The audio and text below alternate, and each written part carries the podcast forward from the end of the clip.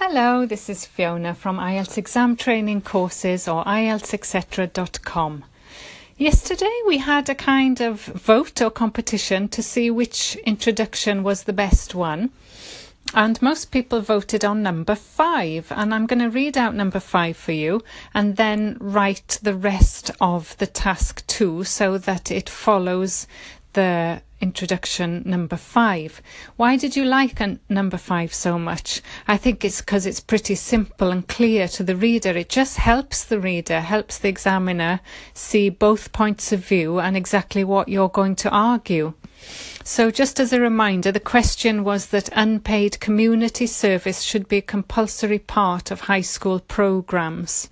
To what extent do you agree or disagree? So, you could choose whether you agree and do a whole essay about agree, or choose that you disagree and give a whole essay about disagree. Um, this one chose to agree in the first part and said that it was very important, and then the rest of the essay gives reasons and gives actually loads of reasons why it's important.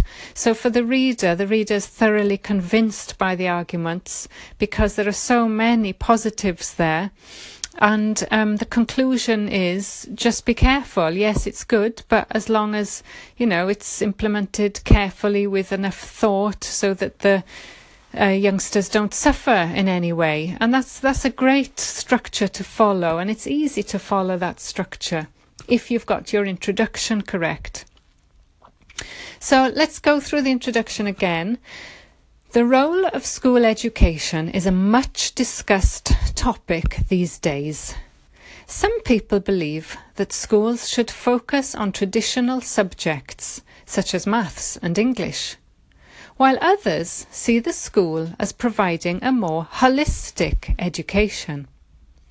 In this essay, I will argue that children need to learn how society works and the responsibilities of its citizens, and that by participating in community service schemes, important lessons would be learned.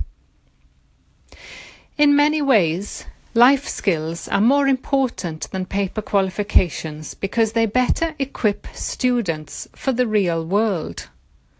By doing voluntary work, students learn not only how to communicate with others and work in a team, but also how to manage their time and improve their organisational skills.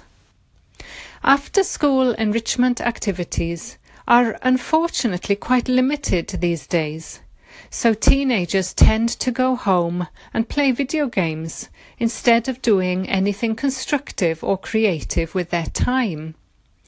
In addition, a healthy life balance and exercise are strongly promoted by the NHS, and therefore any kind of spare time charity work might prevent youngsters from sitting and doing nothing. Another advantage of making charitable work a compulsory part of the school curriculum is that the skills gained will be an asset on their CV, thereby increasing their employability. Students will also gain more respect towards work and money, as they will realise how difficult it is to make a living, and hopefully this will encourage them to value and manage money in a more practical way. Being made to do community service could also reduce the rate of petty crime in the high school age group. If students have activities to occupy themselves with, this will reduce boredom and antisocial behaviour, which can be dangerous for both them and the community in which they live.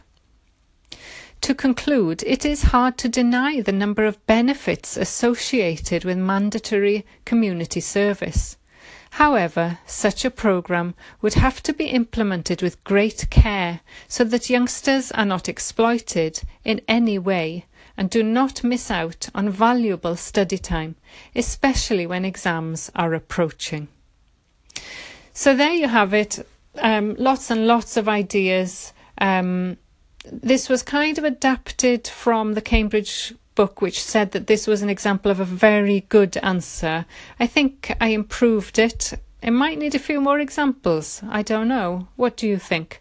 Let me know and post on Facebook. Thanks for listening. Bye for now.